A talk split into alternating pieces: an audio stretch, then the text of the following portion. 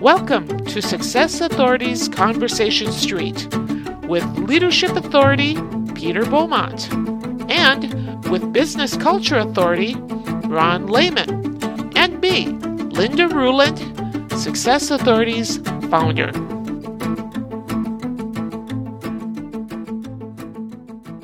I'm sure you run into that where all the family members want to weigh in on the potential acquisition or being acquired. Okay. Yeah, and you know, again, there are a lot of variations in families. The there's a kind of a whole range of best practices to uh, set some of the expectations um, up front. One of the, the best practices is to have the younger family members go work someplace else for four or five years after college to learn what someone else is doing, have something more to bring back to the business, and you know, be able to show a certain level of accomplishment and ability to do things. Some families have a an active strategy by, say, the third generation of pruning the family tree. Uh, that uh, you know to have fewer family members involved, so it's easier to deal with that. Uh, there's um, somewhere between 50 and 100 family business centers around the country that you know, provide a range of programs to help families uh, realize that they're not the only ones dealing with a, a specific issue so they can learn from other families and I many years ago I worked for a company that was essentially a family business, and then they were acquired by a much larger um, organization. And one of the things that people suddenly discovered was that their informal network of influence didn't mean much anymore. So they had wired into certain people in the family and and felt like, okay, I I'm good with this these family members, so you know I'm friend of the prince, um, and that suddenly wasn't what um, what the acquiring country looked uh, company looked at in terms of what's valuable now, and the, name and who you knew wasn't as valuable, and that was um, you know caused some tummy pain among some people because they had you know really worked on these these um, relationships. And then it suddenly didn't matter. And i'm not sure either organization was thinking about that beforehand but it became kind of a significant issue. Mm-hmm. well you know that you know becomes um, if you're not a family member and work in a family business um, uh, that, that all those thoughts have to go through your head in terms of you know what is my future here? Um, some of the best family businesses have a very well thought out approach to that and you know set clear expectations in terms of you know what's doable. Um, um, a number of family businesses have non-family members as the ceo um, but you know kind of spelling those things out so people aren't guessing you know what's the lay of the land here and you know and if there is an acquisition you know that very if there's a new king that could change all those rules very quickly mm-hmm. And I, I would imagine too, Dave, uh, that acquiring the acquiring company has to think about who could potentially leave. What the, that's one of the risks. Right. That, you know, if they're really comfortable the way it was, and now suddenly it's not that way, and they leave, all of a sudden the deal doesn't look as good. Is that something you counsel them on to to really look at that side of it? Yeah, in fact, I'm um, working on a, a deal now where uh, it was a family business that started in the 40s. Um, new owners bought it about six or seven years ago, and a, a, private equity group is looking at buying this now and adding it to a another company they have within the same industry. And you know that's one of the discussions points. Um, the P groups. Uh, stated approach is we don't want to lose anyone. So there are you know, three uh, key management people in this uh, that we're having discussions of what kind of um, package would you have for them. Uh, the uh, sellers are also considering an ESOP, uh, you know, which by definition gives um, everyone in the, the company an, an, ownership interest in general. Um, so uh, those become important considerations. The reality is a business is driven by the people that that make it up. Uh, the machinery and so forth is nice, but it's really the people that uh, separate the great companies from the mediocre companies. Yeah. especially in the size of company that we're talking about. I mean, if you have a company of 20 people and two leave, that's no matter where they are, that can be a significant change, maybe positive right. or negative, but yeah. Yeah. And you know, especially if they're you know, maybe the, the leaders of the company or say the key salesperson that oh, was the one who would go out and get new business for the company. Are you seeing, Dave? Are you seeing over the last let's go pre-COVID to now. What's been the trend? Have you seen a change in the number of mergers and acquisitions? Has it, um, has gone like this, or is it fairly flat? Or it, has gone up and down a fair amount, and um, I don't have the. I get a number of reports on, especially in the uh, well, the private equity side, but I think the strategic buyer side has some of the same know, factors. Um, I think you know the the interest rate changes um, uh, slowed things down for a while, but you you also have the reality of this massive wave of baby boomers that are you know hitting their 65 and 70th birthdays at this point that um, uh, the, the reality of that uh, not going to be changed by an interest rate. So um, you know those owners need to give some thought to you know where am I at and um, if you're 45 you could easily you know, recover from a five year downturn. But if you're 70 um, you, know, you may not have that five years that you want to spend rebuilding the business. So kind of seeing where you're at and um, one great comment I heard a number of years ago as advice to, to sellers is you know decide how much money is going to be enough for you to have the lifestyle that you would like to have and um, don't keep trying to get more than that necessarily because uh, you could put that that money at risk if you you know don't seize the opportunities when they come up. Yeah. So yeah I, I guess the, part of the question i was trying to get at was huh? during covid we saw a lot of people actually get out right at 60 I, have had enough of this. And so that, that that's why i was wondering whether there was more being put on the market and trying to sold during covid than there has post. Plus of course there was a lot of sba loans around right? So that freed up a lot of cash to do that. So i was wondering whether we saw that was really behind my question was was there a peak more of a peak than normal during the covid period and that's come down or or, is it continued?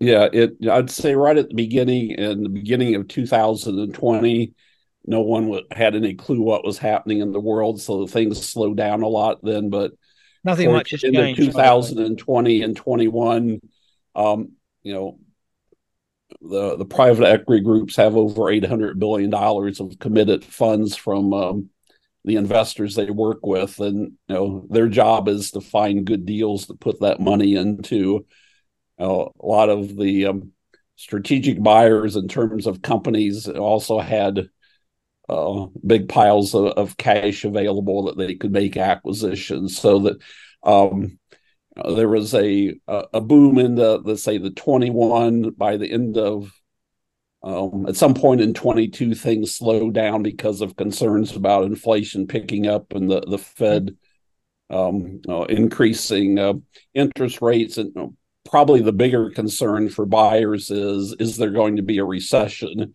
Yeah. You know, the idea of having a soft landing versus a hard one.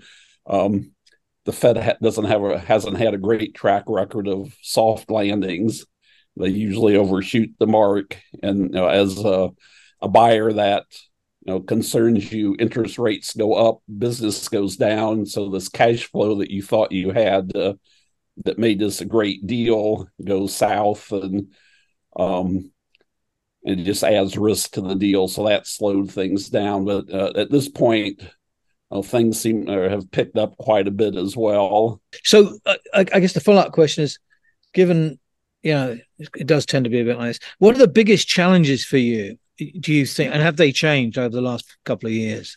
Um, finding good um, good businesses to sell probably is you know there's lots of businesses there but um, not every business is a a great business is going to be um, attractive to a buyer. Um, you know, typically, owners have probably paid off most or a big chunk of the debt, but usually buyers are going to finance a good part of the acquisition. If you know, it, it used to be that they could probably get a loan for six percent. You know, it might be eight percent now, but that's uh, a lot cheaper money than what they're hoping to to get as a return on the equity they put into the the business. Mm-hmm. Um, so that you know, that is an important factor that comes into play. Mm-hmm. Mm-hmm. Mm-hmm. I, I have kind of a left field question, Dave, and it's just something I've noticed over the years that after an acquisition or when they're thinking about it, there's the the the boss of the of the company that got acquired, and perhaps it's you know a family patriarch or it's just it's the person who founded the business or whatever it is. But there seem to be a couple of strategies. One is you buy them out, and that's the last anybody sees of them. And the other strategy is this kind of, well, we're going to have them around as a consultant. Mm. Or, you know, we're going to have some way for them to stay involved for, so we can get their expertise.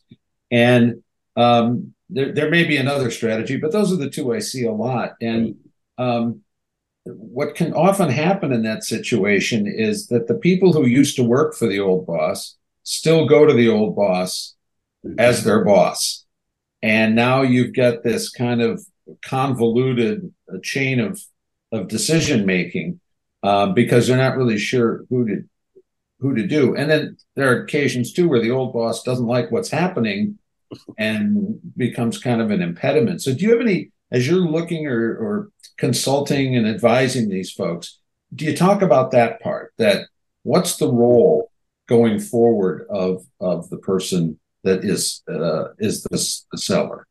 Okay, you know it depends on, I guess, you know, a number of things. What's the age of the seller and uh, what's the situation? If the buyer's in the same industry and understands the industry, there's probably less benefit to them having the uh, the owner continue. Um, if the owners had a clear role, maybe they're the key salesperson that goes out and brings business in um, if they have a, a clear role, it's easier having them uh, continue. Um, uh, with most of the um, sellers I work with, they're typically at, at, the retirement stage, and you know they're ready to. Um, they want to do something else, whether it's travel around the world or time for their grandkids or various other things. What I uh, try um, talk to buyers and sellers about is handing the baton off. That there's you know, there needs to be some kind of a transition period, and you know it might be a very short one if if the buyers are from the same industry and understand all that. It could be a longer one if um, if they're not and they need some education. Um, you know, one of the key assets for any business is is the key customer. So making sure that there's a um, a good job done of basically handing those customers off, so the customers feel that uh, things are going to be better with this new owner that we have. There's added things they can bring to the table, or um, uh, that that becomes a, a, critical part of that baton handoff. And you know, each each case is somewhat different. You have to identify what are the key things you know, uh, with this specific situation between the buyer and seller. Mm-hmm. uh, but you know there's i guess there's not one canned uh, answer to that question. It has to be tailored to the you know, specifics. I, I think too you know i was just thinking about your the image that you gave us of the uh, the owner who quits and wants to play golf, and after about a month they get bored, and they might get tempted to you know wander back to the business, see if they can, um, you know, kind of recapture some old glory or something. But I think you're right. like like all of these things. I mean, I, I I think there's two themes that I've heard from you. Is one is clarity, the more clarity and the more clear you can be going in and going through the process, the better. Um, and really thinking through, um, kind of clear eyed about all the eventualities and things that could happen and making conscious choices and decisions sooner rather than later. You know, one that, that I think often comes up is a, a, a very serious underestimation of what of the integration costs. Um, I see all, all the time. It's they focus on the purchase price, but there's a cost of integration that is a little little sketchier to to figure out going in. I would imagine. Yeah, I, I agree with you that that seldom gets the the focus. Uh, some of the um, uh, repeat buyers or private equity groups are a good example of this. That they, um, I think they more actively think about that. I was talking to um, someone a, a, little bit over a week ago that uh, was a software company that does custom software. They're uh, we're talking about working for a private equity group in the Chicago area, you know, and typically where the P group is headquartered is kind of irrelevant because they typically buy companies all over the uh, the country. But that was they were engaged to help get the software systems uh, you know, integrated. Typically, P groups will buy a bigger platform company and then they'll find smaller companies in the same industry to add on and you know, usually those are geographically someplace else, so they may or may not have that same level of expertise to have a good CFO uh, level person, and they you know very well may not need them or can't afford them full time, but they may need someone part time. And whether the uh, original platform company has that many extra resources or the P group has uh, you know, resources to put in that role. But yeah, helping with just you know, just something as simple as what's your reporting cycle and how do you get all these things pulled together to know what's going on and what kind of reports kind of underlie those at the next level so that you really understand the detail and not just the surface numbers. Mm-hmm. It's it's as much how the how things get done as what you're doing.